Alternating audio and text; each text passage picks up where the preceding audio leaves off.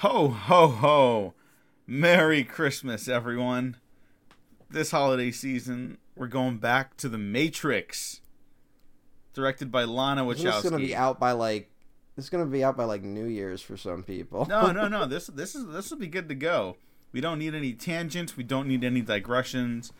I think, obviously, I'll be the judge the of that. Matrix, Res- the Matrix Resurrections, I think, is a pretty simple film that speaks for itself, and whether or not that's a good thing or a bad thing, I think is up to the individual. But it's not that complicated. Do you think so, my co-host Matt Garingo?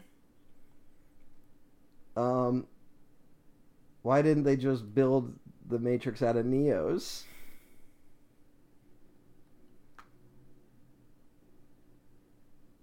Checkmate.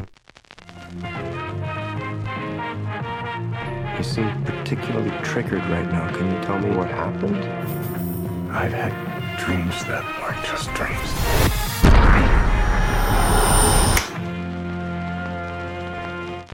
Full full spoilers. So if you haven't seen I was trying to the think Matrix of a dumb Resurrections, go go watch it and then come back and listen to this. Yeah, what the fuck are you doing here if you haven't seen it? Are you out of your yeah. fucking mind? Um, regardless of whether or not we end up positive on it, you should watch it. Matt, what'd you think? Uh, good movie. I agree. All right, bye Yep. everyone. Yeah, I think people are cowards about it. Not everyone. Or, but I haven't seen that many like negative response. People seem to be responding very positively to it. Yeah, even people that like didn't like the Matrix sequels. yeah. Um, which makes me think that there's like an inevitable backlash to Resurrections coming. I think the more like, okay, so the last two weeks, I've not nostalgic, but I've been I've been a little curious about like, what's the the old YouTube film community up to? You know, the ones I used to watch like pretty regularly, like mm-hmm.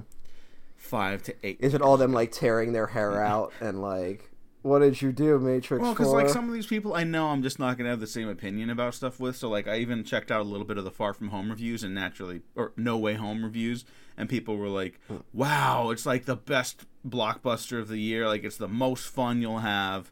No, it's not perfect, but yada yada yada, right? And the way they just talk about certain films, it, I don't understand why Matrix Resurrections is like the line so many people drew. We're like, yeah, it's a little sillier, but like, so what? Like, this wasn't a problem when fucking Tony Stark and Doctor Strange were cracking jokes like to each other um, amidst an impending alien invasion. Are people complaining about the jokes? Yeah, they're like, yeah, you know, I didn't expect the Matrix to be a comedy, and it's like, it's it's not. There's jokes in it. it's a. I mean, it like I will say it's a comedy for like the first like fifteen Yeah, minutes. it's- like I, I've seen a lot of comparisons to like Gremlins 2 and New Nightmare. And I, Mm-hmm. I don't want people to get too married to those ideas specifically, but I, I think those are pretty good touchstones for what the film's going for. yeah, for. it's definitely got elements Mm-hmm. of that. It also really did feel kind of like uh, fucking like Twenty One Jump Street, the movie, where like they literally sit down with uh, what's his name from Parks and Recs, and he's like, "Yeah, you know, we're recycling old ideas because we're out of new ones," and he's like, "Oh, he's describing the movie in a meta way." But this like even gets more meta because they straight up say Warner Brothers at one yeah, point. Warner Brothers is going to do this with or without you, which we know Yeah. to be true. um, which is a wild thing to just throw out there in this and that movie. they let Lana Wachowski do that, frankly. Yeah. Well, I bet you like a, the executive is like, "Ha, so meta," and then it's like you- you're letting Lana say that you basically forced her back into doing Mm-hmm. this because it was going to be either her or someone else. Because like Neo then his line is like, "Well, don't we have a deal where they can't do that?" And it's like, "Yeah, but they're not going to listen." like, which is like, wow.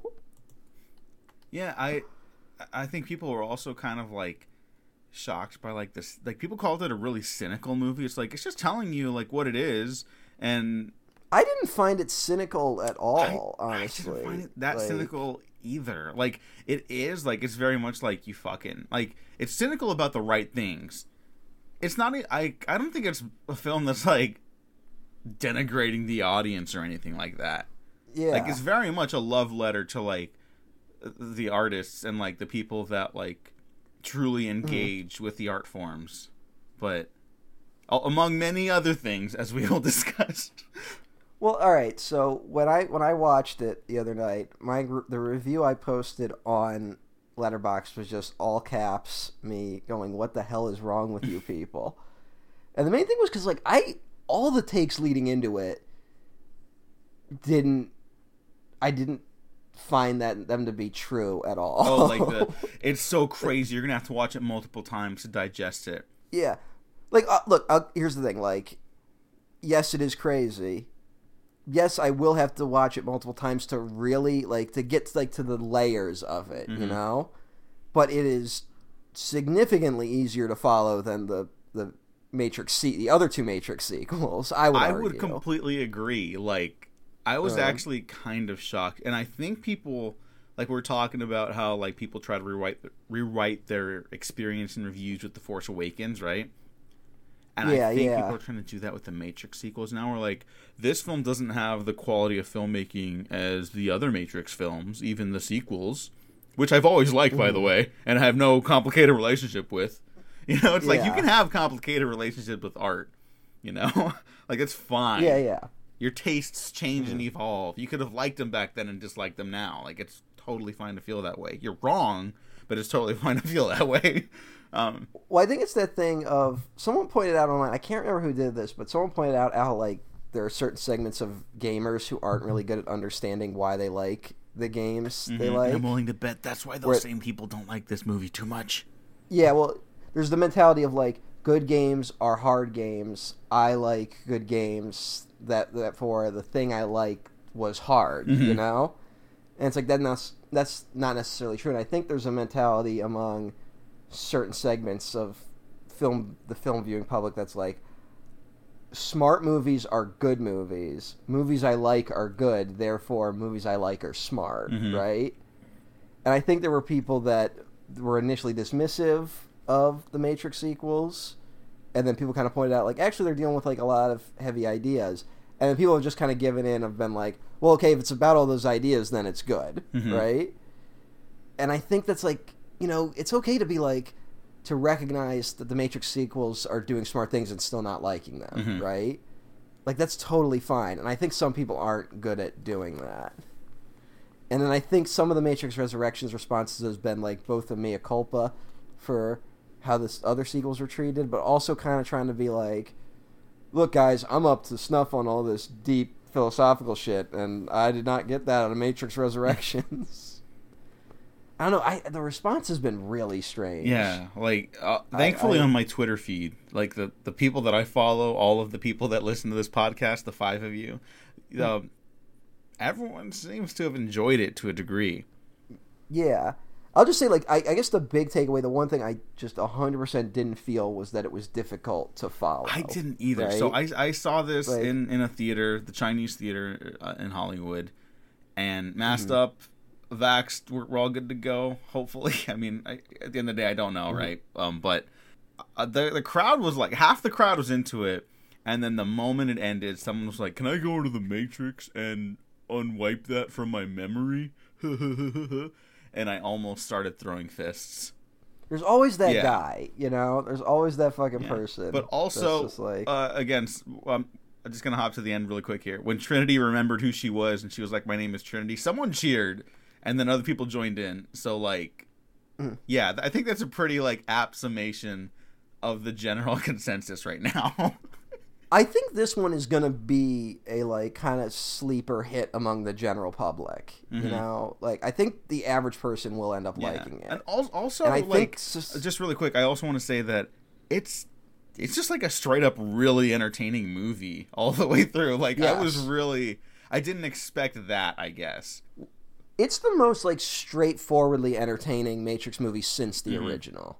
You know, like in terms of like when we're gonna have certain philosophical debates, the movie isn't gonna stop for fucking ten minutes while we have a discussion. Yeah, there's also like ticking clock elements to it too, which probably makes it like harder for them to do that in this film. yeah, yeah. You know, like there's a moment where, where Neo's freaking out because he's he's not ready to wake up quite yet, and they're like, "Oh, we're losing them. we're losing them. Uh, does he know about the mirror? Ah, hang on, let me put my hand through the mirror. Hey, we gotta go. Like, what? Let's wrap this up. You know? Well, it's it's funny where it's like I would say that the the first until Neo gets out of the Matrix, it's like I could see that part being a little confusing because there's a lot of stuff being thrown at you. Reboots itself four and I think the movie does. Yeah, I do. I do, I think the movie does a very successful job of getting you to a point where you're like, wait, is this like a meta movie? And is this guy who thinks he's Neo really losing his mind? Mm-hmm. You know, like having gone in, I really went in completely blind with this movie. Yeah, I mean, apart from the trailers, I, I didn't know like anything. Yeah. And so I think it, it's a testament that, like, as I'm watching it, I'm like, is it gonna be that? Which, because also I was hearing like it being kind of divisive and stuff like that, and I was like, I can understand if that's divisive for people. And then at a certain point, it's like, nope, it's it's another Matrix movie, and which I was like cool with. Um, but like other than that, like after that, it's it becomes very clear what's going on for the most part, Mhm. right? And even when there are like massive lore dumps, there's usually something else going on, Yeah. right? Like, I think like the, the one of the best ones is when Neil Patrick Harris is giving his whole villain speech, and there's the bullet just slowly going towards uh, Trinity, and it's like you might not know what the fuck Neil Patrick Harris is talking about, but you do know that a bullet is heading towards Yeah. Trinity. I mean, that's like such another great example of like the ticking clock element to this film, where it's like you can't Yeah. just have the characters sit around and monologue like in Matrix Reloaded, which you know, like I do love in that movie, but that movie does also like stop often for me, and this one yes. didn't like at all on first viewing, at least. Um, Yeah, yeah. I did not have a chance to rewatch it, so like I do have to have the Wikipedia open just so I can get everything straight because there's a lot of a lot happens in this movie.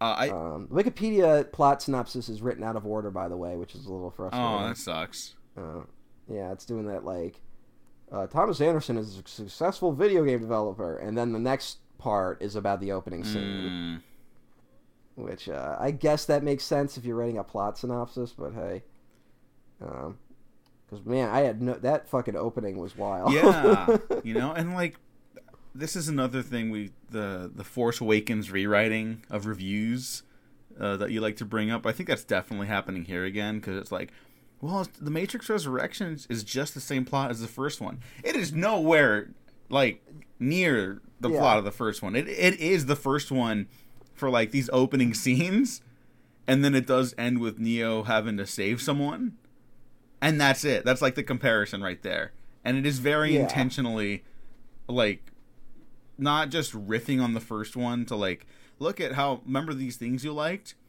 It, it's saying that the system's broken if it has to be repeating things. Like yeah. it's not just Ghostbusters, I guess.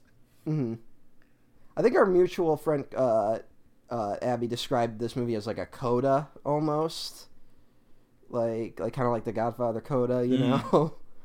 um, and I, that makes a lot of sense. Although I believe they've been talking about the hopes that this leads to an uh, like this is the beginning of a new trilogy. I'm sure the Uh-huh. the producers think that. I, I don't know about Mhm. Lana Wachowski. This one does kind of feel like she said everything she needs to say, which we'll we'll try to parse out Yeah. here. But there's enough there that it feels like the door's I, open. That I do you know? agree with.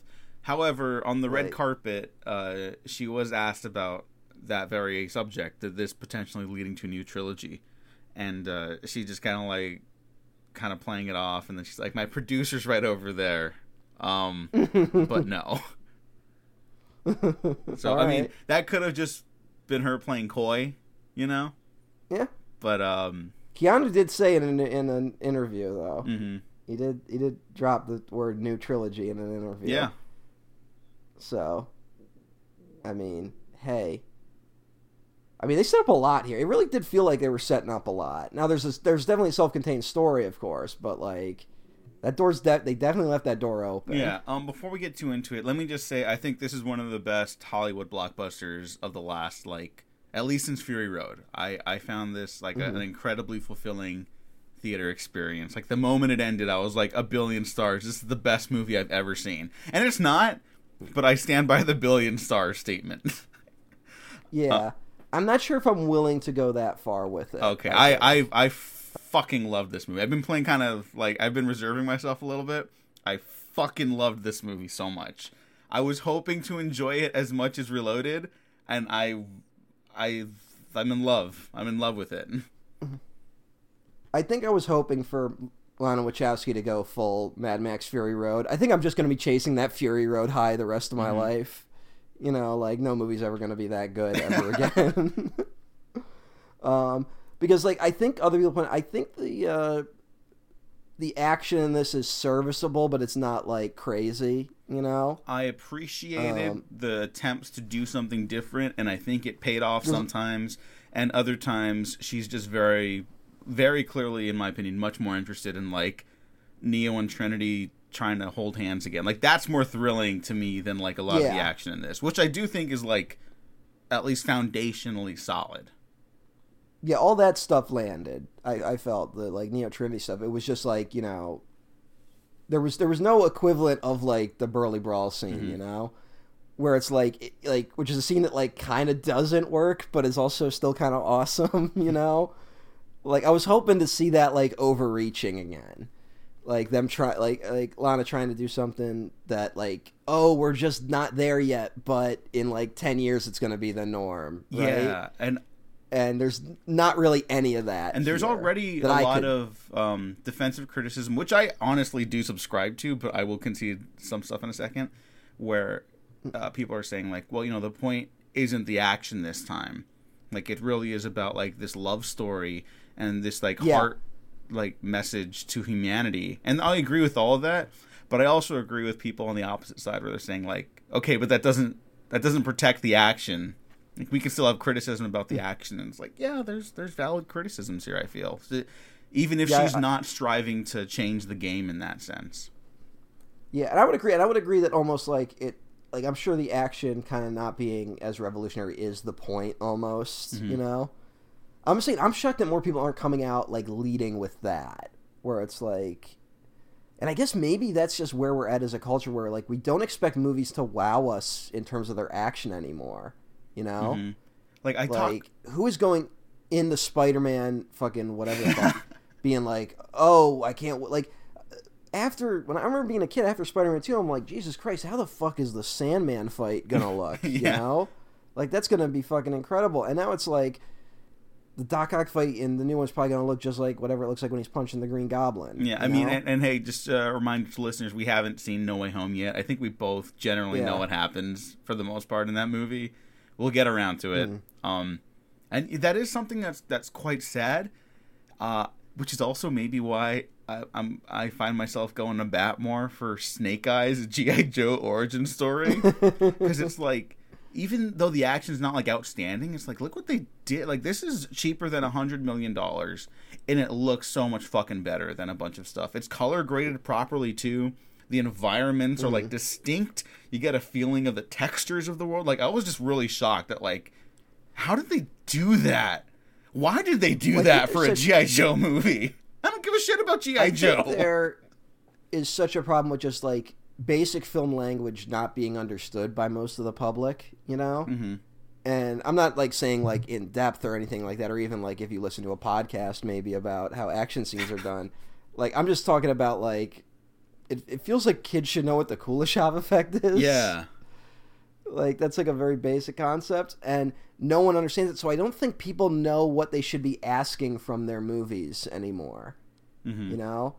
It's it's so much less like and then if you don't know, all you're gonna ask for is like lore stuff and character stuff. And uh, the Marvel movies deliver on that in spades, usually. But uh you're not going to the movie to see like, oh I can't wait to see how they're gonna beat this mm-hmm. villain. you know, like it's why the villain problems like is such a thing in the Marvel universe. It's not just because they're boring. It's because like the action, like it's not like when they start fighting, it's like an interesting fight scene. You mm-hmm. know, can you think of the unique fight scenes in the MCU? It's the first Avengers culmination because, like, I mean that that movie just like on a machine. Yeah, level but that's just them versus a horde. Uh-huh. Like that's different. I'm talking about like a one-on-one, like or even like a team going up against.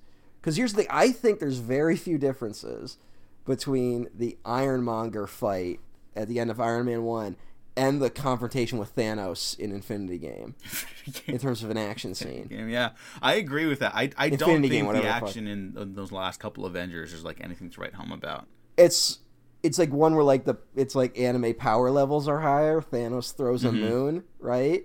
But how is that different than when the Ironmonger threw a car? Yeah, yeah. You know, like and they're both and- bad.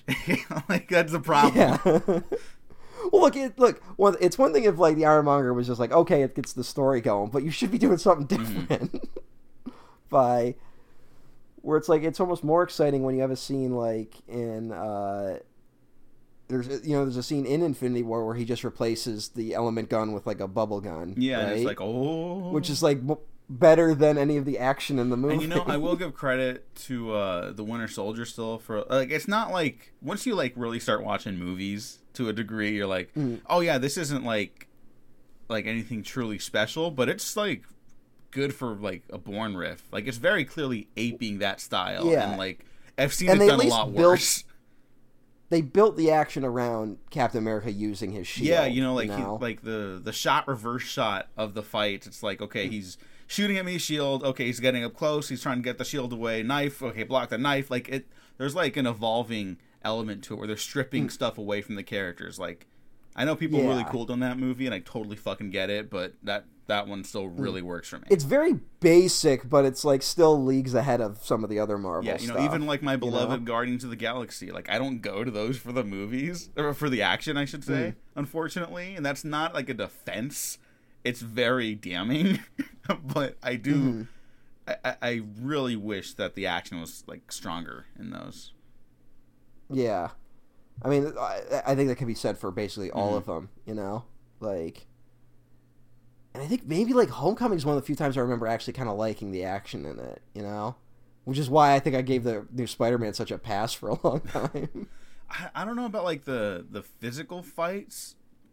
I like the first Vulture fight on the truck.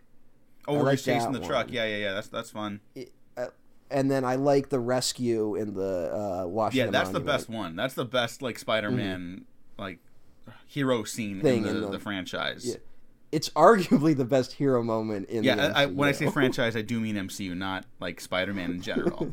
like, cause like, look, I promise we're gonna go back to Matrix Resurrections because this franchise monopoly shit is point the, also Yeah. a point of discussion in the film. But like, looking back at like the MCU Spider-Man stuff, like I, when I saw the No Way Home trailer, I was like, wow, that that actually kind of looks like fun, and it totally is hitting the nostalgia button. But you know, I'm not made of stone. But I also shouldn't be mm-hmm. thinking that the Amazing Spider-Man 2 looks like fucking Avatar compared to it. You know what I mean? yeah, Which is a bad film, and I've seen some of you motherfuckers try to reclaim, like, look, whatever, enjoy what you want, leave me out of this. that I do not agree with that at all. But that movie looks like it has like a color palette and like contrast and lighting. And they just don't do that for the Marvel stuff anymore. and there's definitely more of that here. You know, hmm Oh, and the Matrix Resurrections looks gorgeous Yeah. and fantastic. it's just I think there's you know there's like why put the effort into like a big action scene these days? The audience isn't even going to notice it. You know, Mhm. like I I kind of get like a certain like just giving into the machine on that level. You know, it kind of Mhm. makes me want to revisit Jupiter Ascending to see what the action was in that. You know, I I think the action was like really fun in that. Yeah, because the like it, the weird thing. It's like of all this stuff, the Wachowskis are like excellent action filmmakers, you know. Mm-hmm. And it's so weird to come out of this and like if there was a if I was ranking things in it, I wouldn't rank the action super high. It's just it's just odd, you know. Like that's the one thing maybe I went into this going like maybe I won't understand it, but at least the action will be kind of crazy. Mm-hmm. Now it's like, well, I understood it, but the action wasn't that crazy. yeah, but it's it's strange. I'm not even going like it was terrible. It was it was entirely serviceable, and it worked, and it didn't like de- detract from the story anyway. It was just something I of the things I was expecting and not expecting. I wasn't expecting that. One thing I did like about the action, I, I would say loved, is um, the Matrix Resurrections has this idea about like, all right, well, you had your revolution. The old guard is frankly just tired. They want to live peacefully as they can before their time is up in this world. And how it addresses that, it's like, yeah, that's like a valid feeling to have, but you shouldn't like subjugate the younger generations to that same thing because they still have their lives to live. And I didn't expect the movie to get into any of that. I don't know why. The Matrix series is a, a series about revolution. I shouldn't have not thought that, right? Uh, and so the action with Neo and Trinity is much more defensive now. They don't use guns in this entire film. Yeah, Everyone yeah. else does, and it's really fucking cool. We'll get into that. But tr- uh, Neo and Trinity, like, they play much more defensively. And not that Neo doesn't also, like, Well, I think that's also. face, but I think for the most part, there's no gun play from Neo in the Matrix sequels. oh yeah, because he's God.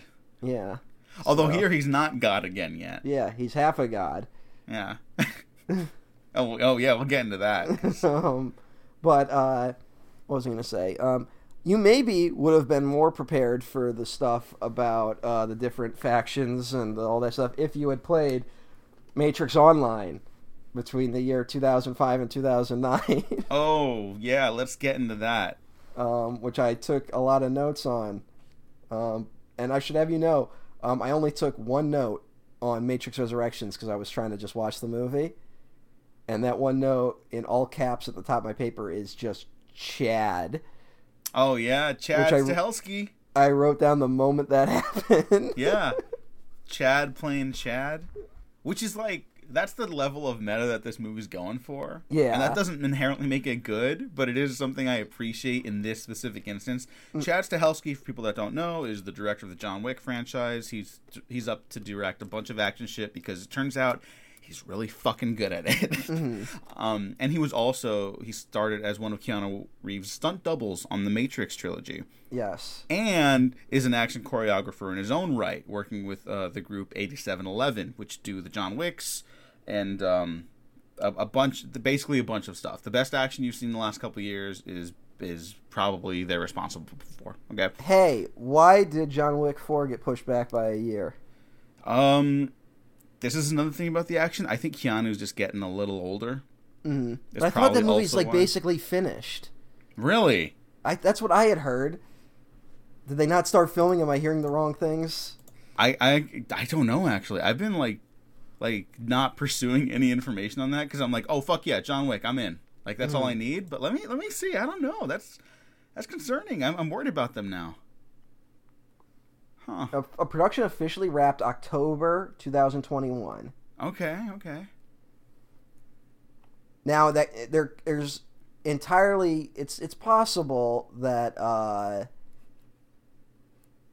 how do I say this? That like I think the COVID pandemic we don't recognize how much it's kind of messing with the film industry a little bit. hmm Um, I think you could definitely tell watching this movie that uh, COVID might have affected the production of Matrix Four. Um, so maybe maybe they're looking at their footage that they've shot so far and they realize, hey, maybe we should shoot some more stuff. Maybe. yeah. That's yeah. That's too bad. Fuck. strange. year. Did some algorithm tell them to do it? I mean, maybe, but I don't know. It's a weird thing to announce like the day after Matrix drops too. Mm-hmm. Because there was a world where both Matrix and John Wick Four were going to drop on the same day. Do you remember this? Yeah, I remember that. It was like a very brief moment where it looked like that was going to happen. Yeah, and I was like, I'm gonna, I'm gonna die and go to heaven. like I was so excited. Little did I fucking know. um, yeah, that's a damn shame because the stack cast for John Wick Four is like legendary at this point. Clancy Brown's in it. Clancy Brown, Laurence Fishburne returns because him and Keanu Reeves are going to do class warfare. Donnie Yen, Rina Sawayama, Bill Skarsgård, Scott Adkins, Hiroyuki Sanada, like Jesus fucking Christ. Yeah. It's uh, fun stuff. Yeah, sorry, I, I'm super excited about John Wick 4. Yeah, I mean, who isn't? it just it was a weird announcement Yeah, that yeah. it's just like, oh, it's going, it's got pushed back by another year. Um, which I just, it's a weird. I don't know why. I guess is is what I'm saying. yeah, I, I, yeah, I don't know either. Like, I'm hoping just a stupid algorithm told them to do it, you know. Mm-hmm. And it's like, well, we want to get maximum number of people in the theater, and we're not going to be at uh, pre-COVID levels by uh, the initial release date.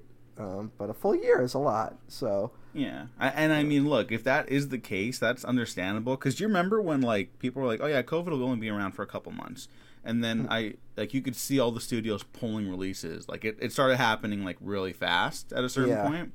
That's when I was like, "Oh, okay." Like, all right, the the numbers people are saying like this is probably going to go badly for a while.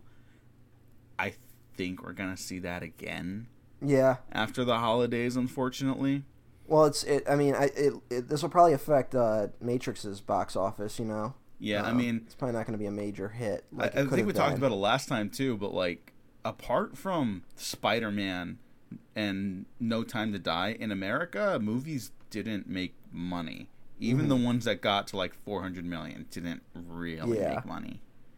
And I think also apologies if you hear rain, it just started fucking pouring outside Mm-hmm. right now. Um but like movies are not going to do good on any level right now Mm-hmm. which is which is probably why you need the day and date stuff again. But also, don't surprise your talent with that information. Talk to them first next yeah, time. That's, that's what. That's the problem with what happened, Yeah. not this fucking debate about theaters versus streaming. That's that's a whole other argument. Sorry, it's just there's a lot going on in the Mm. world, and it's worth mentioning. Well, well, the next. It looks like the next three. The other thing is the next three Marvel movies are all established characters. You know. hmm Yeah, and this year the they really weren't. I guess Black Widow, but I mean, Mm. But Black that- that Widow did movie's the for stands. simultaneous releasing too. Yeah, So, um, I, I wonder if how much that will affect uh, future box office, which is a little sad. But hey, whatever. Mm-hmm. Um, anyway, let's talk about Matrix Online. Oh yeah, here. Do you want to say the big thing? um, no, I, I got a few big things to talk about. Oh fuck. Okay. Um, so Matrix Online was an MMORPG that you could play between the year 2005 and 2009. It lasted four years. A little sad, but hey, they tried. Um, and that was the weird thing where I think it's related to this, where uh, post Matrix 3, the Wachowskis really doubled down on like video games being the future of the Matrix. You know, Mm-hmm. and you can see why they would do that you know like what is there a, a better medium to explore the nature of like choice and free will than video games right Yeah, yeah, yeah. and i think especially lately you can see other people that took up that picked up the ball of that as like a theme and just ran with it in video game circles you know i can't tell you how many games have been like about that uh the Matrix games never really got there. One of the things that, but one of the things Matrix Online was promoted as was it was going to have an ongoing story, um, more so than other uh, MMORPGs at the time. Um, you know, there was always like factions and stuff like that and basic events, but this was like, no, there's a fucking plot in this MMORPG, and I wrote down some of it because it's very interesting. Um, the first thing that happened in the Matrix Online was quote, called the race to find the one, and uh, that was a race between the different factions of the Matrix to find Neo's residual self-image, which had shattered across the Matrix. Right. Mm-hmm. And there's a big point in this era that the machines have not returned Neo's body. That because that's like an overarching thing that the that the machines never returned Neo's body, but also have never admitted to destroying it and recycling it like other bodies. Correct. Right. Um, that ends up being a big thing, and it, it kind of plays into uh, the plot of this film. Mm-hmm. Um, oh, by the way, this stuff was considered canon. I'm not sure how canon it is now, but it was like up until very recently. I'm willing to bet it is still incredibly canon, which is frankly like mind blowing. Yeah, um, because there because there's a lot of lore dumps that like some of it contradicts what happens in this game um, in the new Matrix, but some of it doesn't. So um, there's also like multiple factions in the game. There's like there's of course Zion. There's the machines, but the machines are no longer op- openly antagonistic to Zion. Um, in fact, some of them are uh, they just keep the peace quote, which means like if you're from Zion and you violate the peace, like of course you're going to be a target, but they're not going to stop you from getting people out of the Matrix. Uh, there's the Merovingians faction, which is running around, and then there's like Neo worshippers, and then the best of all, the Cypherites, which are Wow. worshippers of Cypher, who think that it's actually wrong to keep unplugging people from the Matrix, and that they sh- they should be forcing people back into the Matrix. So there's like all these different factions running around. So all the different factions, there was a race to see which factions could collect the most of Neo's residual self-image. Post this, there ended up being this appearance of red-eyed agents, which were agents that just attacked anyone. They didn't seem to listen to orders from the machines. And they were able to get a hold of Neo's RSI fragments and make their own, like, Neo crossed with agents beings. so, like, they have their own one now. Um, there was a thing called Nightfall, in which the werewolves and the vampires under the Merovingian like tried to overthrow him. and now you can make basically basically what this means is now you can have an avatar that is part uh, vampire and part werewolf in the Matrix. Oh god, fuck yeah. That's all that really was. Now here is the big one. This is the one I think you were you wanted me to start with. An event called Hunt for Morpheus.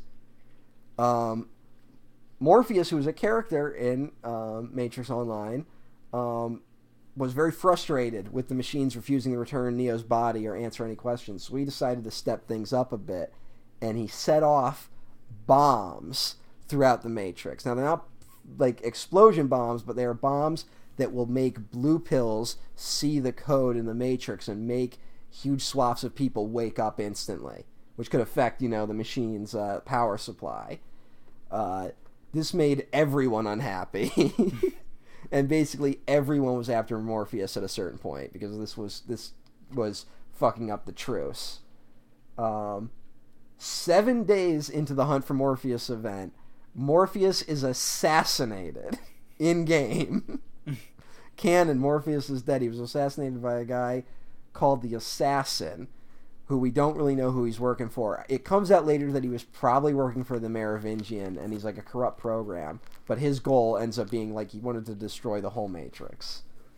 Um, another fun thing is that uh, the assassin also killed Agent Skinner, who was the liaison between uh, uh, machine allied red pills and uh, other factions.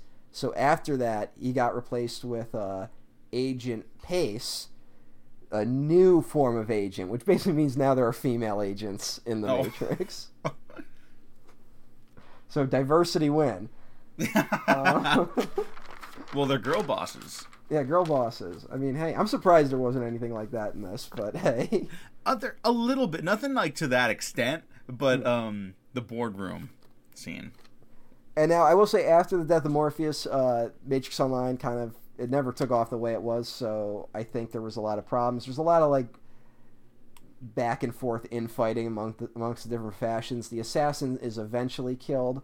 The Cypherites attempt to like do kind of what uh, Morpheus did, but in reverse and set off these bombs that will trap people in the Matrix.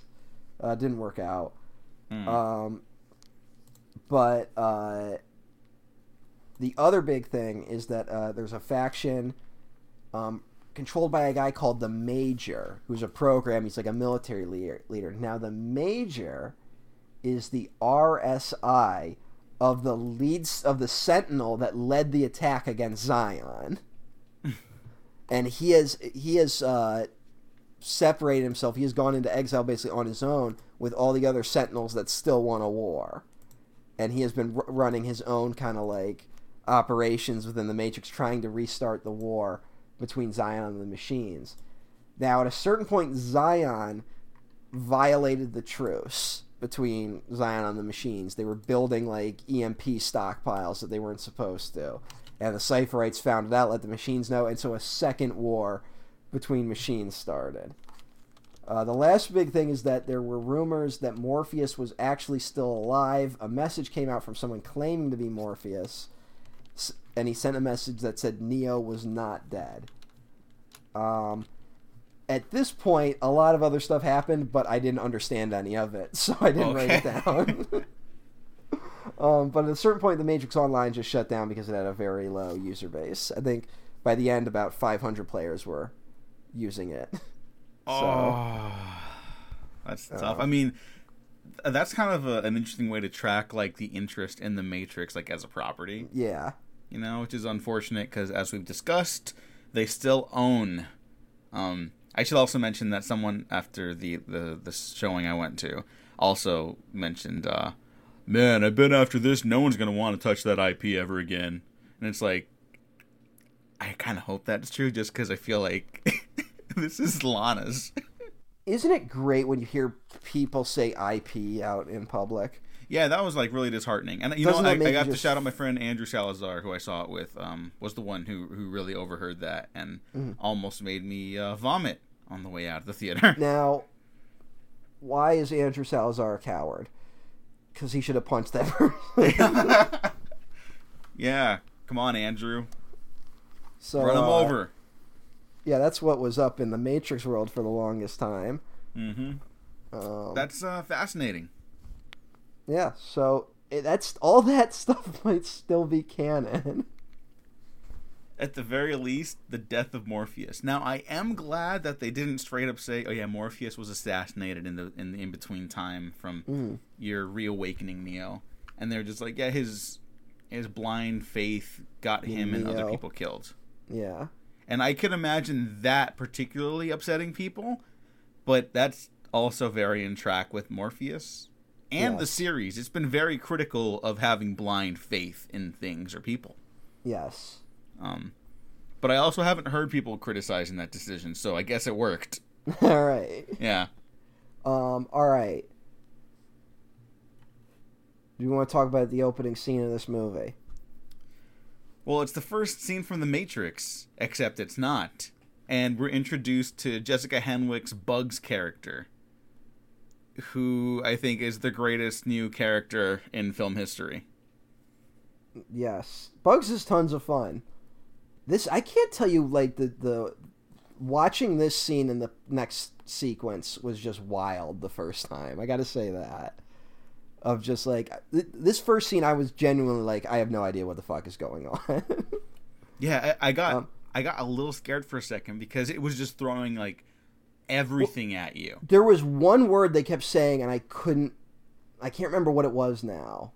Um did they say was it module? Was that what they were saying? Yeah, I Oh. think there's they're tr- I don't know why they pronounce it Modal. this way. A modal. Modal. Uh, yeah, but that's that's module. so may, maybe it's just like the Matrix version of that word, whatever. But I'm also like, just it's module. There's a word for that. well, it means something else too. Like that word does mean something else related to computers. Okay. Okay. See, Um, I'm not I'm that not- smart, so I didn't know. I'm not smart enough to say it, but yeah, it would have been easier to say model because I think it would have gotten the basic point across. Mhm. But uh, it took me a little while to figure out uh, what this scene even was and how it was connected to the main narrative. I'll, I'll give it. I got to say that that was like the only time I was really struggling to follow it though, and not struggling in a like I was frustrated, just kind of like I don't know how these pieces are going to come together. It was kind of like, Yeah. like fascinating, um, and it was fun.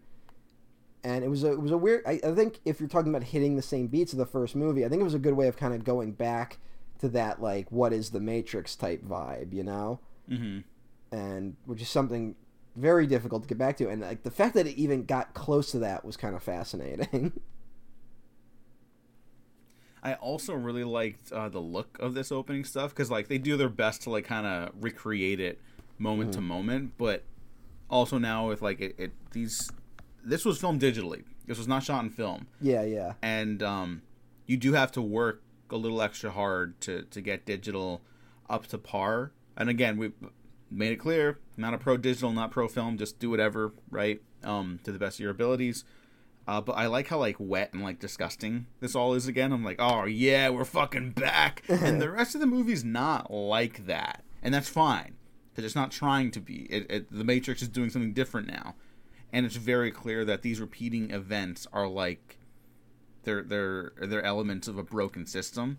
hmm Now that being said, this opening does throw a lot at you. It's like, okay, here's the the reintroduction of the Matrix. I saw some people compare it to Terminator Genisys, and I genuinely believe those people should not be hired to write film criticism ever again. Yeah, that's a bad take. Yeah. That's Um, a very bad take. So it's it's re re uploading the original Matrix scene, and then it's commentary on the original Matrix scene saying, "Wait, something's not right."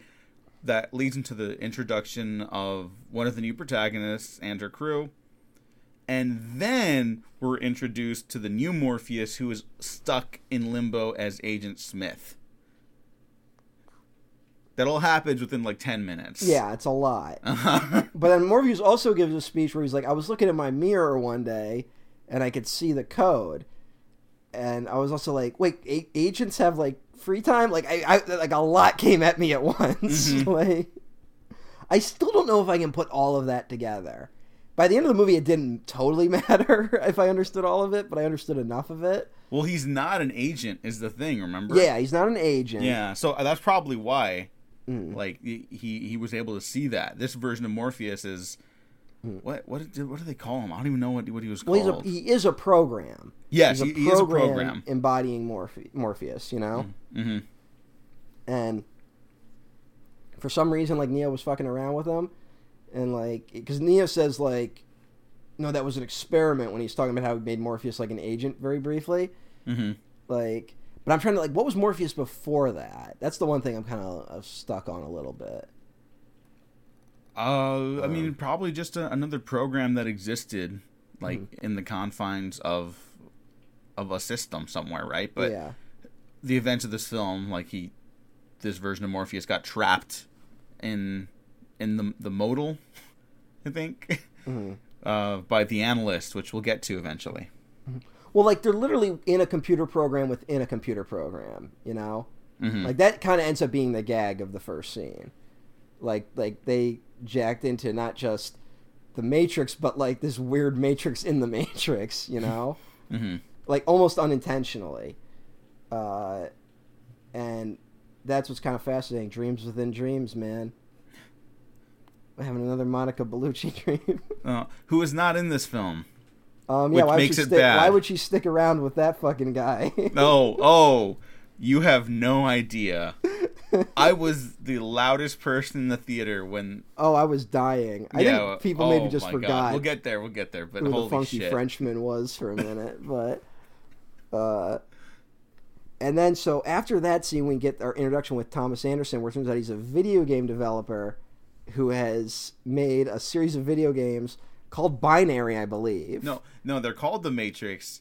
He's working on a new game called Binary when he is pulled aside by his partner, not to speed things up, but this, Okay. this is my, my recollection of the film. He's pulled aside by his partner, uh, played by Jonathan Groff, who is uh, the, Hmm. The new new Smith. Smith. Yeah, and then that's when he he tells uh, Neo that Warner Brothers is going to pull their contract if they don't make And- a new Matrix game. if there's another uh, if there's another complaint I think I'm shocked I haven't heard more of is that the movie's editing does a lot to like spell out what's happening in some scenes, you know? hmm Where it's like we meet new Smith and then we're literally getting edits back to the original Smith, you know? Yeah, and, that I want to a lot. I want to give a, a shout out to um, the performances of New Morpheus and New Smith because they're not just doing like riffs. We're not doing impressions. you Yeah. know? And They're- it, they're well, like the funny thing um, is that Morpheus will like do an impression of Morpheus and be like, "No, that was kind of corny." Like, Yeah, and he, but he's like excited about it. Yeah. Whereas like Jonathan Groff's sole moment as like the the original Smith is his Yeah. opening scene where he's paraphrasing a line from the fictionalized game version event of the Matrix, and he's Mm-hmm. like, "Man, that was great, huh?" And then that's it. For the I gotta of the film say, is though- Jonathan Groff. Jonathan Groff did a great job. I like that he took the character in a different direction. Man, that one like was teed up to just bring Hugo Weaving back. You Mm-hmm. know, like oh god damn, I, I really missed the guy. You know, Yeah, I, I I missed him too. I don't know if he works here. I mean, If it had maybe Hugo Weaving just works everywhere because he's that good. But like, no, it totally it would have worked. It would have worked. I'm, I'm not I'm not gonna go too hard on it, but it would have worked. okay. Well, because like the the new villains in this, like the the old agents are like very much like the heteronormative, like masculine, uh, all business no pleasure baddies. Whereas in this film, they're kind of like neoliberals. Yeah, exactly. But no, but like they've they put Smith in a position where if they are going to continue these films, which they absolutely don't have to, but they totally could. He's now the Vegeta of the franchise, yeah, yeah. and I would t- I would I just would love to see Hugo Weaving do that, like. Just with everything he got to do throughout the three other Matrix movies, he's all over the place That's true. That's true. those. So I would love to see his take on like Vegeta Smith. You know, not that he knows who Vegeta is, but like you know, what if what if like uh, what if Smith starts to settle down with someone? You know, like wouldn't that be fun to see? Yeah. I, I mean, I, I- guess anything could happen. They could keep him evil because there's kind of like that inherent like tension between him and Neo. But like I I would I'd be I'd be down for it. But that's Did just like a get nerd. like sexual tension between them in this? Oh no, that one's like it's like not even like it's it's basically text in this version. Yeah, okay. in the other version, it's subtext. Here, it's just like, oh, okay, we're going all in. um, but hey, hey, what's the deal with uh, the one other programmer guy? Uh, he's like, dude, she's a total milf. That guy. Oh yeah. Uh. Well, I think that is an agent, right? Um, is it? Well, because there's the weird thing where like there's agents, but there's now also these weird like sleeper agents. You know, like the people where their eyes kind of just glow. Yeah. Um, but I couldn't tell if they were programs or uh, people. Uh, I think those are programs. okay, okay. Um, all right. It's it feels a little important to me that he's the one that kind of instigates the conversation between Neo and Trinity in their other forms. You know, Yeah. what's that about? That's one question I have too. all right. I don't know. I don't have an answer yet. Um, because if he, as he is revealed to be a baddie, Mhm. um, or maybe he's not. Did, did he turn into a member of the swarm?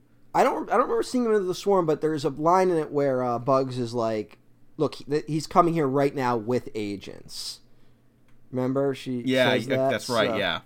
Um, but again, I don't know if like again it could, especially when we get these ideas of like, uh, Thomas Anderson's RSI is completely different than what we see. You know, he's like a weirdo old man, kind of.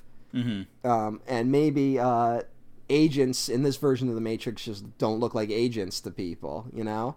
Yeah, I mean that. Yeah, that's also the line. He kind of had a vibe where he's like, "Dude, I'm bringing hot chicks over" or some shit. Like, Yeah, yeah, and and And- it again, I've only seen it once at this point. Like, I'm gonna, I'm looking forward to rewatching it so I can like pick up on a, some more of these details. Mhm. Um, but yeah, I think that was like the most like exciting part of the movie, at least, because I really had no idea like if it was gonna. It like convinced me for a moment, like, is this just gonna be a movie about a guy who might be crazy? You know, Mhm. which is just shocking that uh, that happened. I didn't expect it to get there as a movie.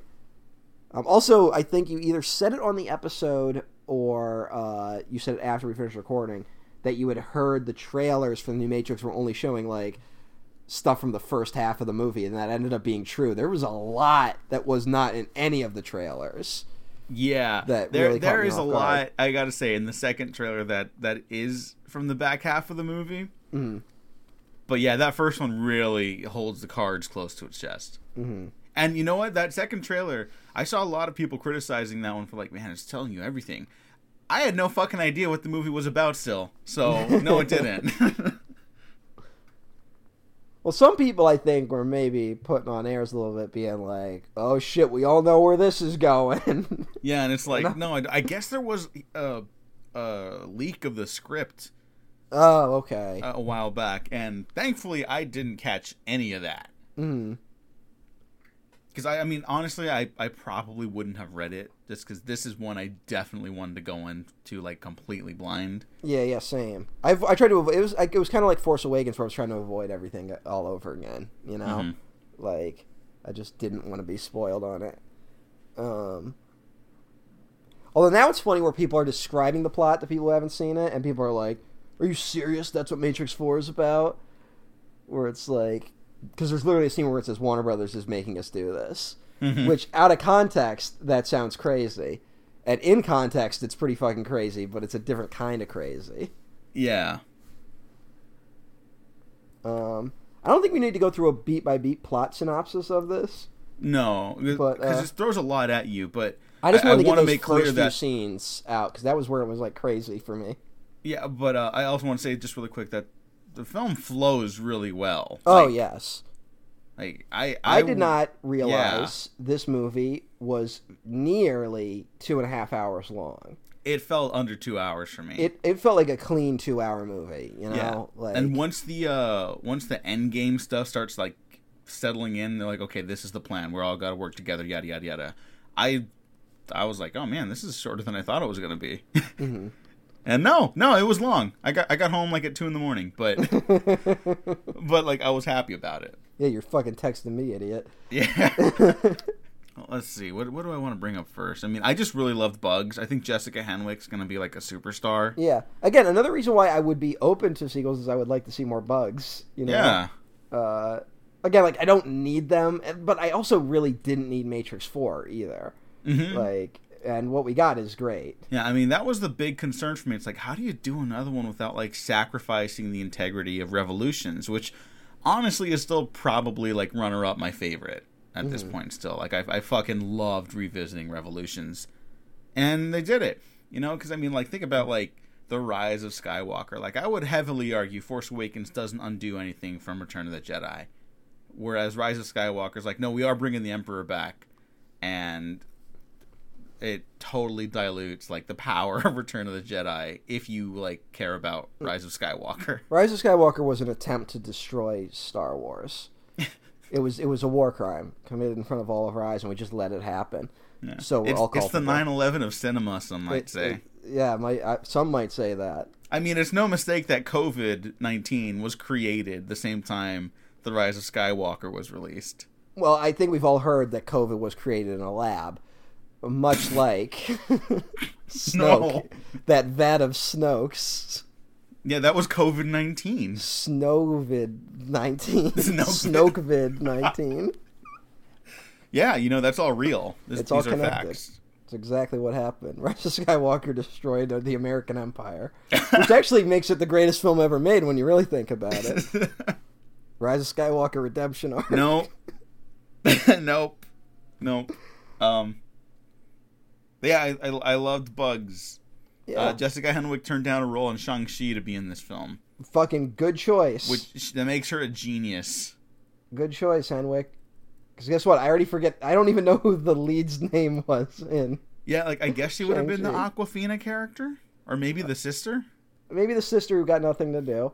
Uh-huh. Um, or Awkwafina who got nothing to do. or the lead who got nothing to do. Yeah, so so good choice because I was like, okay, look, I got to be honest. If I have another criticism about this movie, I don't really know her crew. Like, I don't need it to be like as yeah, but we didn't really get to know Switch film. either in fucking Matrix 1. No, true, true. But like, you know, Tank and Dozer, I was like, oh hell yeah, I love those Yeah. guys, and I was like, no, you know, I like think when that get- scene happened in the first film. I think And- we get enough. But again, I think the thing we're missing is there's no Joey Pants. Like we little, talked about yeah, that yeah. in Matrix One, where not that there needs to be the betrayer or someone like that, but you need the kind of you need the Han Solo of it, you know? I Just don't if know if, you're- you need it, but I will totally admit to thinking that exact quote that you mentioned on the podcast. I was like, "Fuck, there's none of that here," which is fine. The movie's Yeah, not going for that. I'm not saying like it has to go for that. I'm just saying if you want to make the crew a little more endearing, it helps to have that one guy. I think now like certain people are just so opposed to a character like that because now we just because the Marvel movies are just all characters like that, you know, Mm-hmm. like half the Guardians crew is like that. So Yeah, yeah. it's I get why, but like it'd be it'd be nice to have just the one guy. But then again, like the nowadays like comedy writing in these movies is so fucking bad, you know. Yeah, Not and this you- one. I actually thought the comedy worked really well here. I I, like too. the whole really scene. funny. I like the whole scene where the guy's like, "Here's what I'm talking about, bullet time." Like I thought that was really funny. Oh yeah.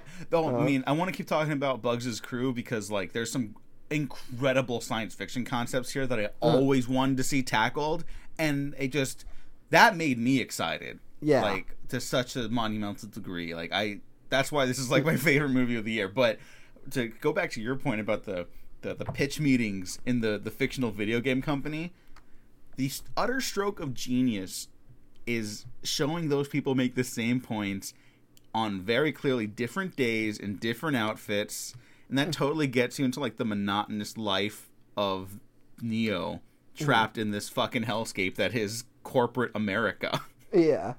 I bet you all those characters have names that are based on real people that the Oh, yeah. Had to deal with. Oh, 100% i mean Oh. um shout out to our, our our girl christina ricci from uh Oh A yeah, it was like in it for two seconds. yeah as a Uh-huh. character named gwen devere Mm.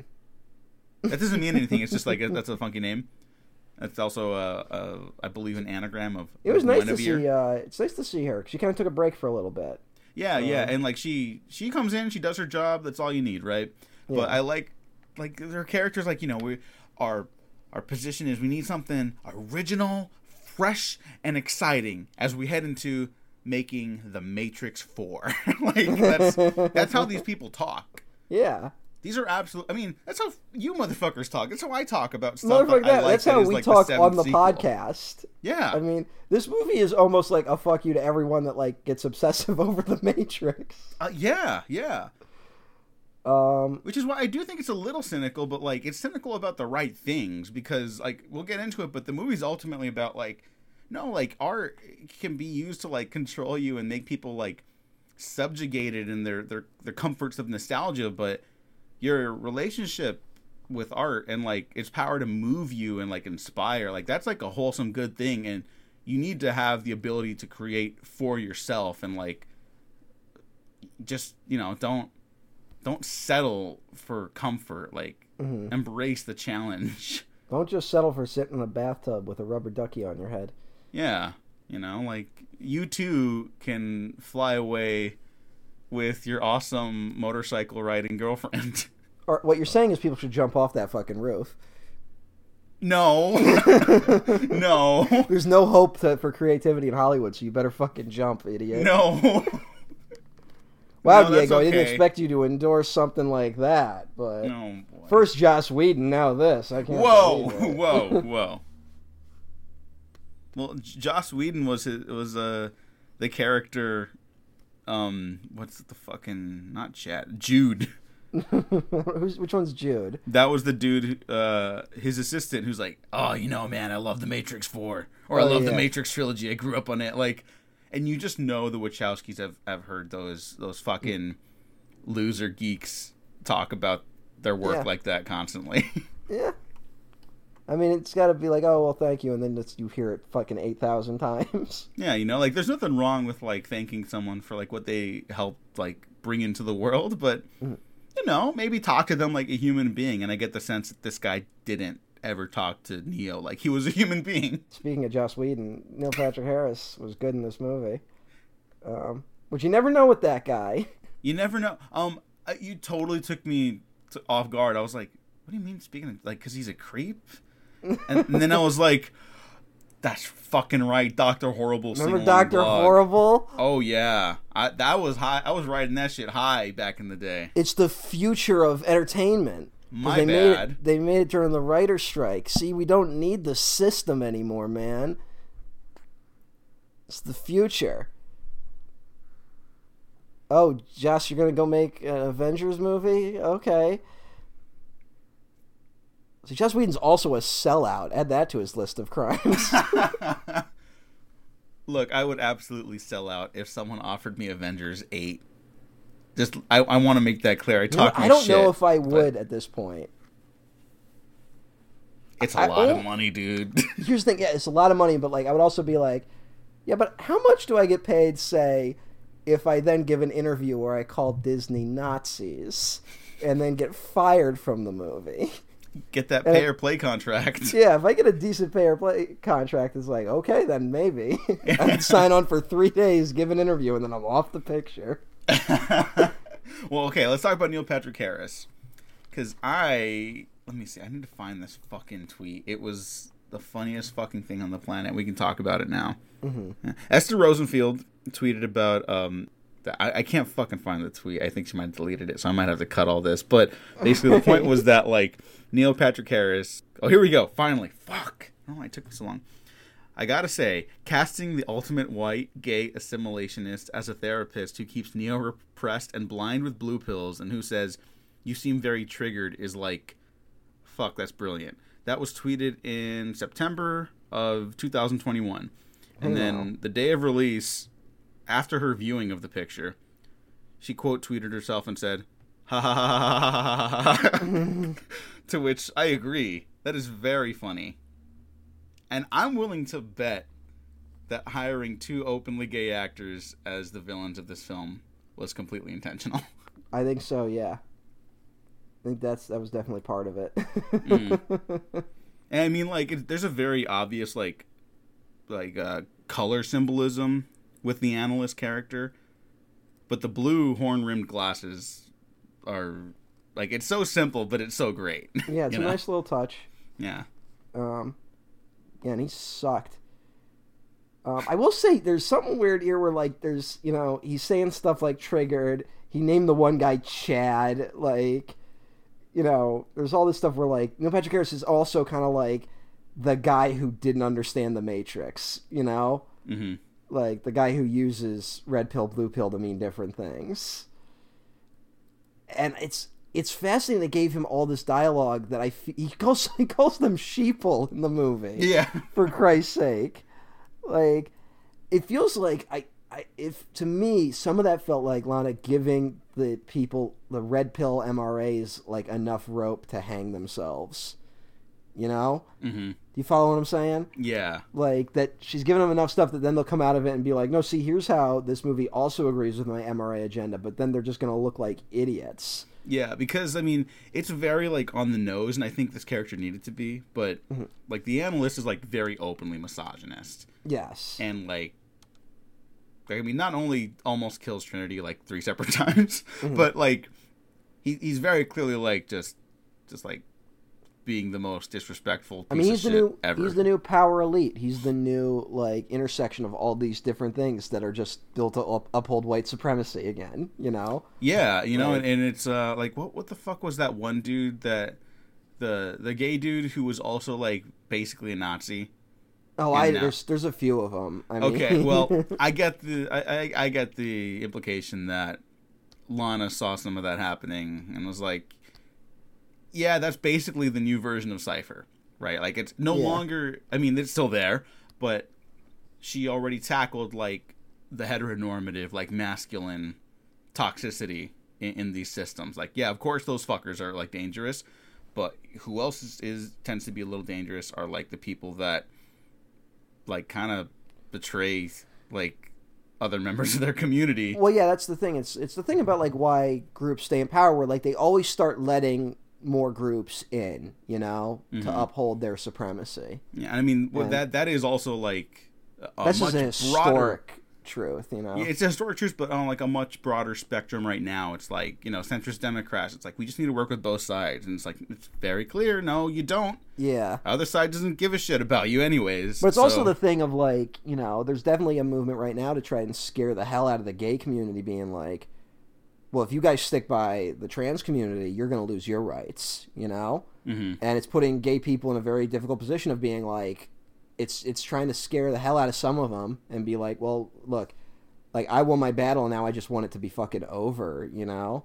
yeah. And it's like, but then some people are like, no, we got to help the other people over. And then there are some who are just rich and successful and kind of use their diversity to get where they are. And now they're afraid that their diversity is not that important anymore, you Mm-hmm. know?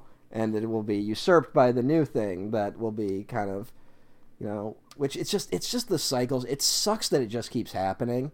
I, you I mean, like think about like Caitlyn Jenner, you know, and it's like Yeah, she made like- like the cover of magazines for like her her ability to be like openly a trans woman. And it's like, yeah, that, that's fantastic.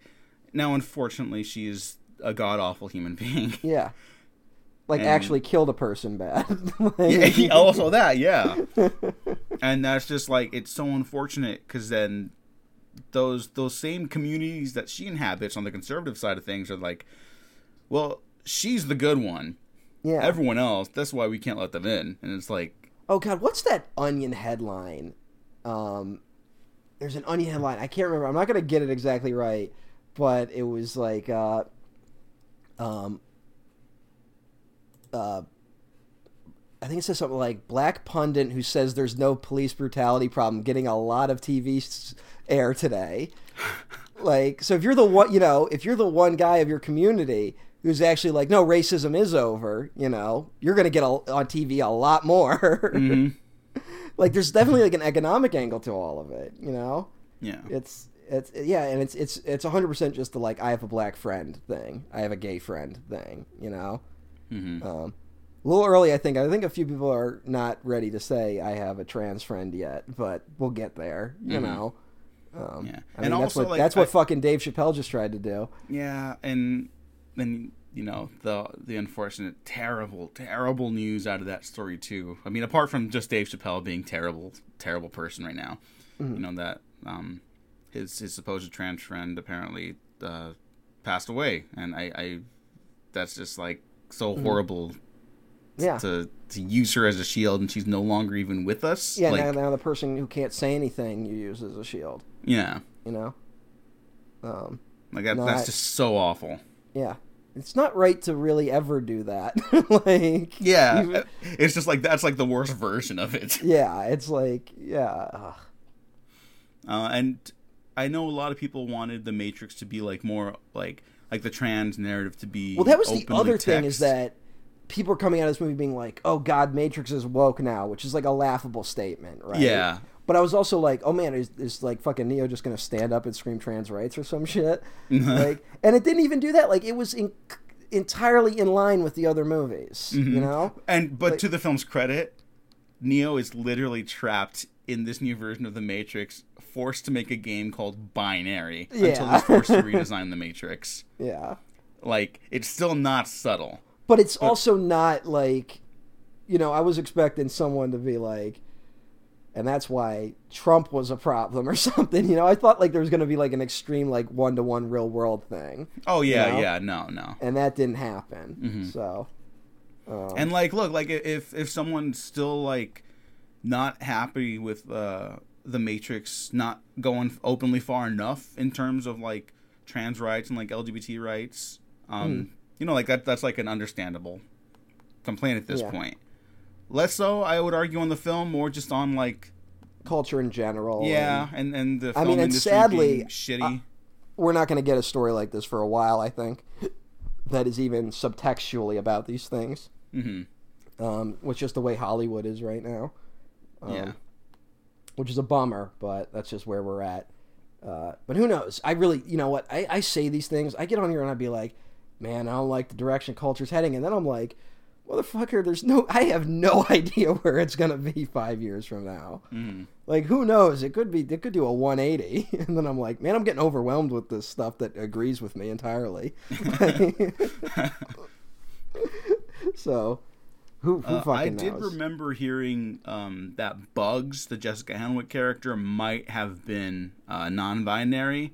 Mm-hmm. I I don't know if that played out in the film, unfortunately, but I remember a lot of buzz about that going. That's like the one thing I heard about going in that I was like, oh, that's kind of exciting. And uh, I- There was definitely, I, I will say, uh, some of the uh, the other uh, crew members definitely kind of were like just like not even coded non-binary, you know, like you just tell, like Mm-hmm. Yeah. without get. But uh, hey, I got to talk about the one prediction that I almost made that would have been right, okay. but I think there is some evidence of it if it stayed on the recording Diego uploaded. I'm not sure because that episode's not uploaded yet. But do you remember when we were talking about Matrix Revolutions and I said something like, I almost had Matrix 4 spoiled for me? yes. right? And that was because while we were talking about Sati in Matrix Revolutions, I'm like, wait a minute. Is that one uh, woman in the trailer going to be like in a grown up Sati in the movie? I thought that to myself, and then I wanted to go to the Matrix Resurrections uh, wiki to see if that had already been announced. And then when I got there, I saw that the whole plot was up there, and I'm like, oh, I'm not going to read this. And then that's when I came back and I said, oh, I, was- but I was going to make that prediction. Now, I still don't know if that was already out there beforehand. Uh, it was. I, I God was. damn it. Yeah, but All that's a pretty good prediction. And you know what? stuff I knew going in like that completely left my mind because I was so wrapped up in the movie. And so when they when they do that like that mirror shot in the that pool of water, Uh-huh. and then it cuts back up to her, and then the cuts to the footage of the little girl from Re- uh, Revolutions. It really got me emotional. Like it just totally took me back to when I first saw that. Like, I'm I'm not made of stone. Nostalgia does work. Yeah, yeah. you know. Um, like not like crying or like like choking up, but I was just like, oh man, I, I feel like warm and fuzzy. like I don't know. It was it was it was a very strange feeling to have as the the characters are like trying to to figure out whether or not they'll have a future. Yes. So But more important um, than I thought she was good too. I I'm not a I, I don't know what that actress's deal is. Priyanka Chopra Jonas. Mhm. Yes, she's she's the one married to the Jonas brother, but um, I don't know. She was good. she is good in this movie. Um, but hey, the Merovingian's back, Yeah, fucking. I was like, oh yeah, and he looks fucking, like a caveman. I was so happy. that made me laugh really hard. That was very funny. okay, um, this is this is related to the Merovingian making a comeback. Um, who who the fuck was cut from this movie? Daniel Bernhardt. Yeah, he got cut. I, I hyped up. Mhm. Yeah, he got Sadly. cut. He he was he was going to be one of the exiles. When he was fighting Neo, he was supposed to say, "I remember you," and then it would have cut back to the reloaded footage. Oh, okay. Yeah, and it's like, yeah, I guess he didn't need that, but also, just one scene. Yeah, it would have been it would have been interesting, but uh, yeah, I mean that's just for like the, the direct to video action nerds like me. Mm-hmm. that that's the only reason I wanted that. I will say there's more effort here to make the audience understand that the Merovingians exiles are like monster people than there were in the other two Matrix movies. Yeah, they look like characters out of like a Takashi Miike film. Yeah, it was great. I was like, I- this is like a weird look for a, a major studio movie, and I loved it. And I've got to say this: I think uh, if you didn't rewatch the Matrix sequels like right before this movie, I could understand if then you had a problem following this, right? Mm-hmm. Like, I think that helped both of us because like we were Yeah, primed for it. So then when it wasn't as crazy, it was a little easier. but uh, yeah, if you're just if this is like haven't watched them forever, I'm going in clean. You're probably not going to know what the fuck's happening in this movie. hmm Especially when they, I- even meant they, they they mention the architect but don't show him, so that's interesting. They show Yeah, everyone the else. architect, the architect, and the Oracle are uh, dead. no more. Everyone's they they got wiped out. That was um that was kind of sad, honestly. I can't believe I mean, like you don't need you don't even need them for the story. I can't believe they But it- ruined the Matrix. I can't Uh, believe they ruined it, Diego, by saying none of that fighting mattered. That's all that movies are about. That's all it's about. Who won And the battle? the film explicitly makes the point that it did matter. yeah. you know. Okay, so we get we Um, get those which is- little robot buddies. We forgot to mention them. I okay, yeah, I was talking about how much I love Bugs and their crew. I loved them so much, Hmm. and it was like, no, no, no. Look, like I know it feels like change didn't like happen, like progress wasn't made, but now the the sides aren't mankind against the machines. It's it, it's like well, they want to be called sentience to- now. They put that out there. They're like, yeah, yeah. Like Yeah. that that machines also have the the possibility of choosing free will, which is something I brought up in our revolutions Mm. discussion. And so that just I was so happy. And- I was incredibly happy. Of course, this. we also have that there are also programs that are now want to be like individual and free. You know, which Mm-hmm. is great. I just all the sci-fi stuff of that was just kind of awesome. And- yeah, that was oh so fucking good. And because you know what, this is again something that I saw going in like months in advance that I just totally forgotten about. Mm-hmm. The the image of the new Morpheus program kind of floating around with like those digital beads or whatever. Yeah, yeah. I had seen that like in a teaser, and I was like, "What the fuck is that?" And then I just left my mind. And then when I saw it again, I was like, "That's right! oh my god, I totally forgotten." And he's like in the real world a lot. Yeah, yeah. that was incredible. And then you get like this image of this little old lady and her partner who is a, a program, and it was just like mm-hmm. I just never thought I'd see like sci-fi stuff like this Yeah. for a long time. It was it was it was a lot of fun. Like that that was just pure like sci-fi fun. And I will say I I, I didn't really get mention it hard enough. I think the real reason I like the Matrix sequels is because it's about what it would be like if you were just talking to computer boys all day. Those little program guys. And then now it's like we got program guys and we got robot guys. So I'm like super happy. So yeah, that, that just that just kind of made me happy as a person watching it. Yeah. Um, but on top of that, Hey Niobe's back. Yeah, and you know what? That's some of the best old age makeup I've I ever know seen. it's really. good. It made me wonder if it's like a mix of makeup and CGI, like if they maybe smoothed it out a little bit. Yeah, Uh, maybe. I mean, like, uh, like what's what's the best like version of that? It's like, uh, I know people think Hank Pym and Ant Man looks really good. I, I don't think that one actually held up that well, apart from the theater. Well, that's a that's Uh, de aging, isn't it? You- you're right. You're right. Um, yeah. Okay. So let's see. Like, genuine old age make. Um, Midnight Mass. I think had really great old Midnight Mass makeup. did a really good job. Uh, uh, you know what? We got to bring up our old our old buddy here as I think a really good example of a mix of just old age makeup and deformed makeup. Uh, fucking, I can't remember the guy's name, but um. from Prometheus. No, uh, that looked terrible. But Yeah. Okay. That's why I was shocked. I was like, no, that's that's the bad one. uh, we're in the same same director though. Uh, Hmm? from di- same director, different franchise. Blade Runner. No, uh, fuck. Those are the only two franchises. You're gonna make me look it up. I am Um, gonna make you look it up. Uh, Gary Oldman Gary Oldman. in Darkest Hour. Hannibal as Mason Oh my Verger. play play the clip. Cordell? Cordell?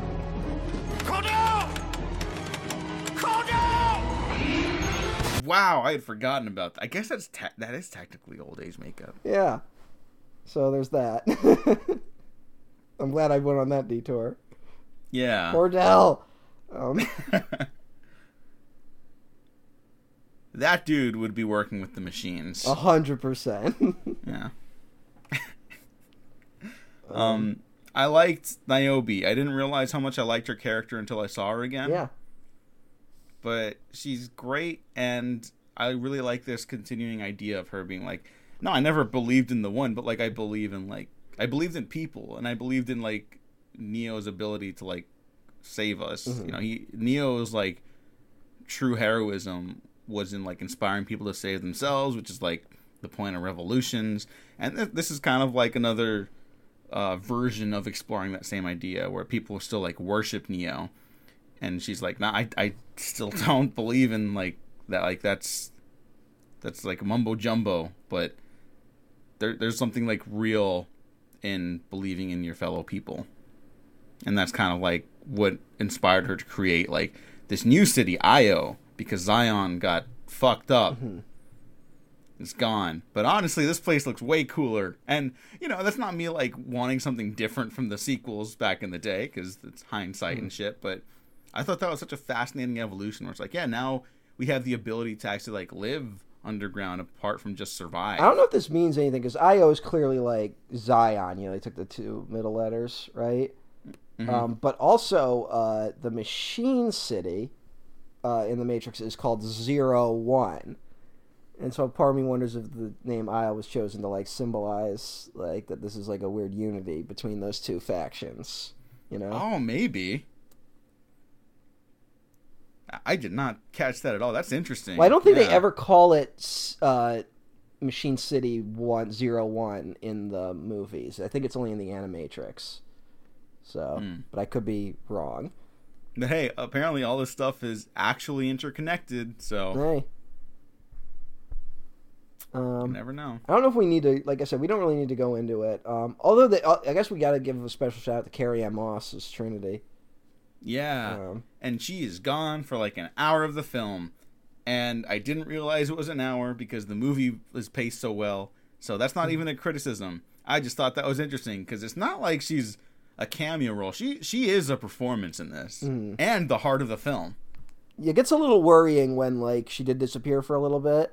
Like you never know what the fuck's gonna happen there. Um, and then like literally it's about rescuing her as like an object almost, but then like it, it totally goes the other way, you know. Yeah, and and I mean, even before like the actual final confrontations, like the the conflict is pivoted to like it has to be what she wants. Yeah. though. like we can do as much as we can from here, but her choice is going to be her choice, and we're going to have to live with that. And I do and like Neo's like willing to die for her to just have the choice, and like that is such a beautiful sentiment. I do like you that the machines have tapped into the idea that uh like they're now they're going to basically weaponize Trinity and Neo's love for each other against them, you know. Which seems like Mm-hmm. the the exact logical next step of their like system of control, you know. Yeah, I mean, uh, Neil Patrick Harris's whole like monologue is like, oh, like my predecessor was like facts, Mm-hmm. and it's like you know people don't really care about facts. Like that's the most one to one comparison Mm-hmm. we can talk about with criticisms of uh, conservative ideologies Mm-hmm. in the real world. Yeah, but here's the thing about that. This is why I think some people are just out of depth with what's going on. Like everyone agrees with that sentiment right now, right? Well, Like, no, here's the thing. Everyone agrees with it. Like, it's just we all disagree on the facts. You know, like we all oh, oh, right. we all yeah. think that we are the ones that are actually figuring it out. You know, that's been the Mm-hmm. weird thing about this era is that like now no one can really be sure, but we all think we're the right ones, and that's what he's tapping into this time. You know. Mhm. Like just weaponizing like that we don't we're not really looking for an answer but we're looking for our certainty you know Yeah. It's like what's more certain and comforting than nostalgia. I mean hey I mean, like, wasn't there that like research, like a bunch of research actually about like how people were watching like The Office like to a detrimental degree on Netflix. well yeah that was why it was like, Like- such a big deal when it left you know Yeah, and it, then there were like studies about like, hey, that's like a sign of like really poor mental health. yeah because we're all fucking we're all in a real bad I know, no, no, I'm not even criticizing it. I did that. Mm. I'm just saying, like, oh yeah. wait a minute diego are you trying to get at something with the fact that i've been watching miami vice so much Oh no, I've seen that movie like literally 50 times. Like, you're good. okay but like is 50 times within a year how's that on the scale of because everyone knows i'm a superly chill mentally healthy person Well, think of it this way. I'm never like just like accidentally showing a side of myself on the online sphere because I'm just constantly going through it. You know, I once watched Bad Boys 2 11 times in a week. I know. I felt like I got beaten up with baseball bats. Now, where does watching uh, She-Ra and the Princess of Power a ton as an adult man fit into all that? Oh yeah, I got nothing. But uh, that was a great show. Yeah, So it's okay. yeah, but like you were watching it and then like you couldn't function as a person because you were so emotionally devastated by the show. And then you can't tell your therapist that fucking that show is what got you. You know, I don't have an answer for that. But I think the answer is we've already agreed upon it. Is that I'm super, super mentally well. I'm actually the most mentally well person on this entire platform. Yeah. Everyone else is fucked up. I'm cool. I'm fine. yeah. No. No. You're you're cool as a It's cucumber. exactly what my therapist implies.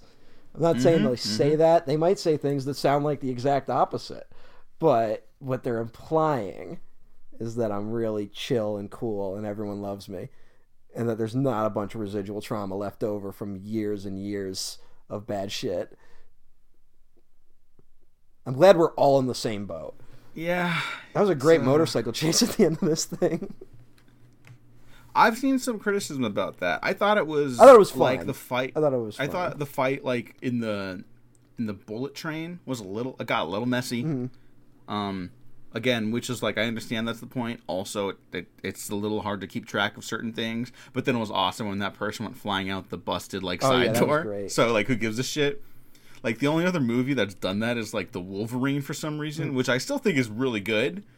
But like, yeah, bullet trains are fucking awesome. Yeah. Set more fights on them. But to go back to your point, yeah, the the motorcycle chase is like super fun. I will say, I think the thing where I was talking about how like you could tell there might have been like some COVID problems when filming this is that like, like, uh, Io feels like maybe five people live there.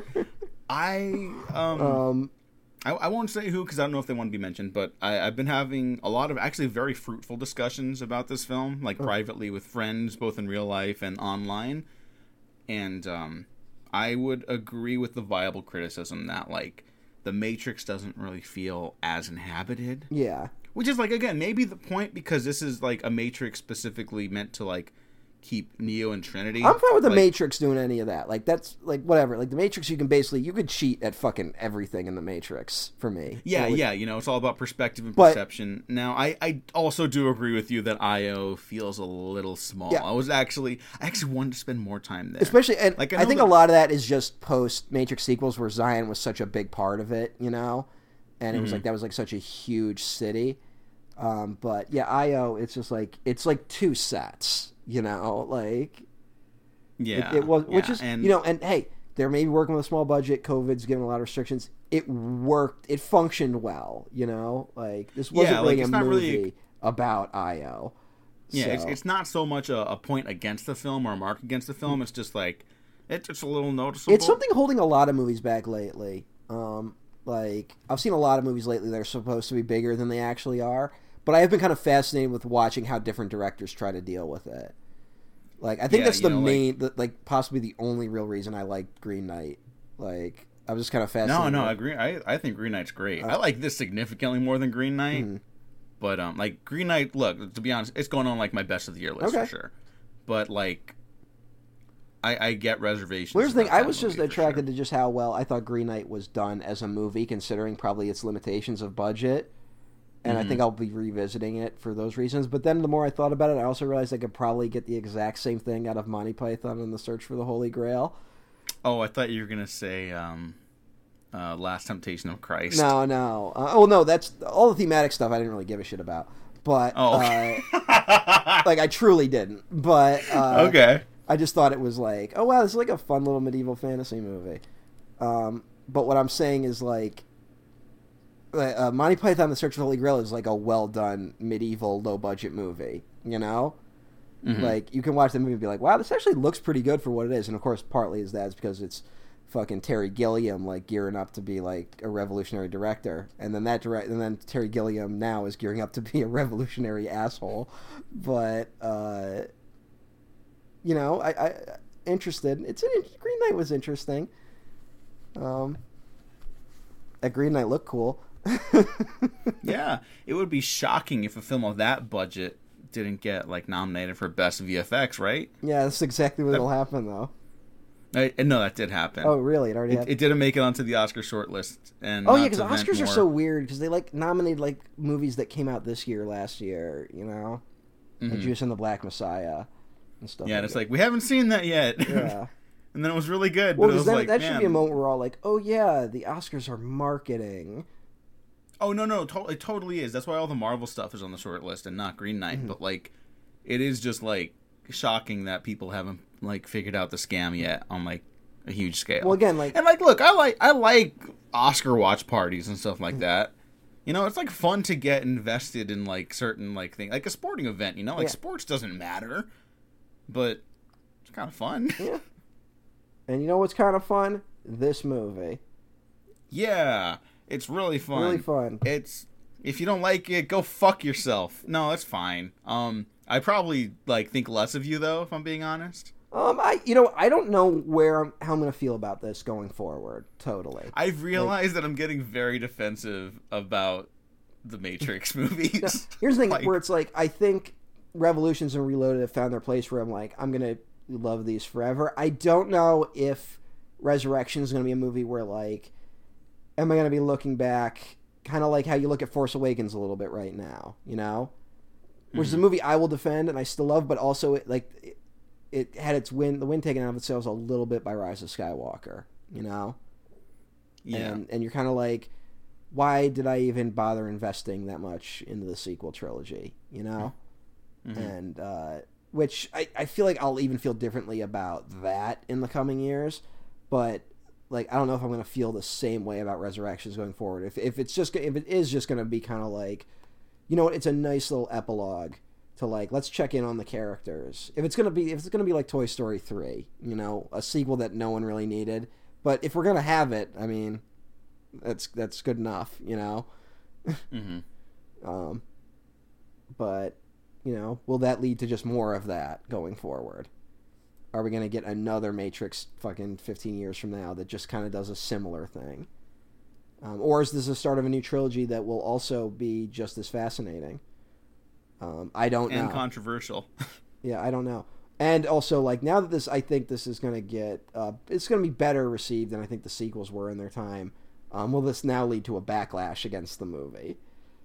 Maybe we should we should note that it's rocking a 69% on Rotten Tomatoes. Nice. Um, so like most people are enjoying it. Yeah. I think anyone that's not enjoying it was just like already not going to enjoy it. So, but we will we'll see. Yeah, I mean, like again, like I, I mentioned, I, I went back to some old YouTube people that I used to watch, and like I checked out some dude who I won't name because who I've I've met in person. They're like a nice, respectable guy, Hmm. but their movie takes are like dog shit now. Um, but like they they mentioned like No Way Home was like like a triumph for movies, Mm-hmm. and then when they went to talk about the Matrix Resurrections, they were like. You know, why do the sequels have to get so complicated? Why couldn't they just tell a simple story like the first film? And it's like, okay, if you're approaching it from that angle, not only are you not going to like the movie, you're not meeting it on its own terms. That's another thing people have to kind of separate is that like the fun you had watching the movie does not necessarily equal the quality of the film.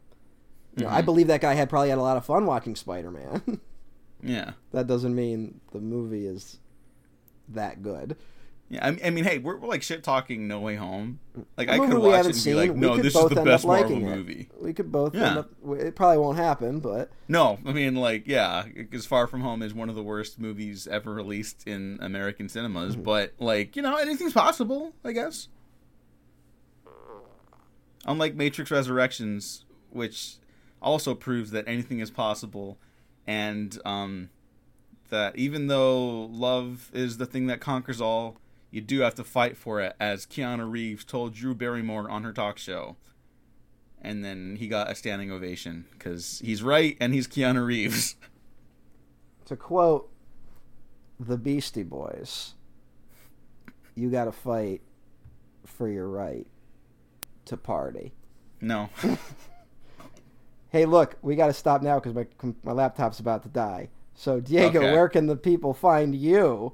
you can find me at Diego Crespo. Check out the Waffle Press on Twitter, YouTube, SoundCloud, Spotify, iTunes, and Patreon. Um, there's nothing right now, but you could do that. Matt, where can the people find Emperor you now? OTN1, we're- Twitter, you know where. All right. Well, I see. I see. We're, we're reversing the roles here, much like the film reversed the roles of uh, Neo and Trinity in the finale, and Trinity's the one who saves the day in Yeah. a way, and uh, she ascends to godlike status, She and flew, now and then they change the sky a little bit, and then yay. Yeah, well, I mean, also just before we lose you, the um, the message of the film is that like kind of anyone can like attain that that power that Neo had. That Mm. anyone's capable of that. It's not just the one. It's like everyone. I don't know. I just found that really moving. Yes. Um, this is a Other people are talking better about the themes of this than us. So Yeah, go yeah. Go go shit. check out. There, there's a bunch of great writing out there. Don't. I will straight up tell people not to listen to like the one stars, because like they're probably coming at it from a bad place. Like you don't have to love it, but if you don't, that's okay too. All right, everyone. Thanks for listening. Merry again. Christmas. Thanks for watching. Merry Christmas. Hope you enjoyed this. We have been professionally unprofessional. Peace. Bye. If you want to see Trinity again, Viper! for her!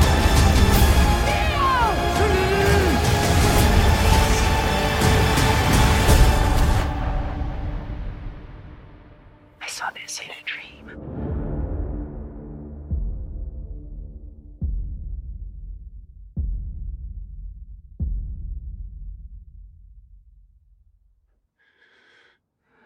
My dream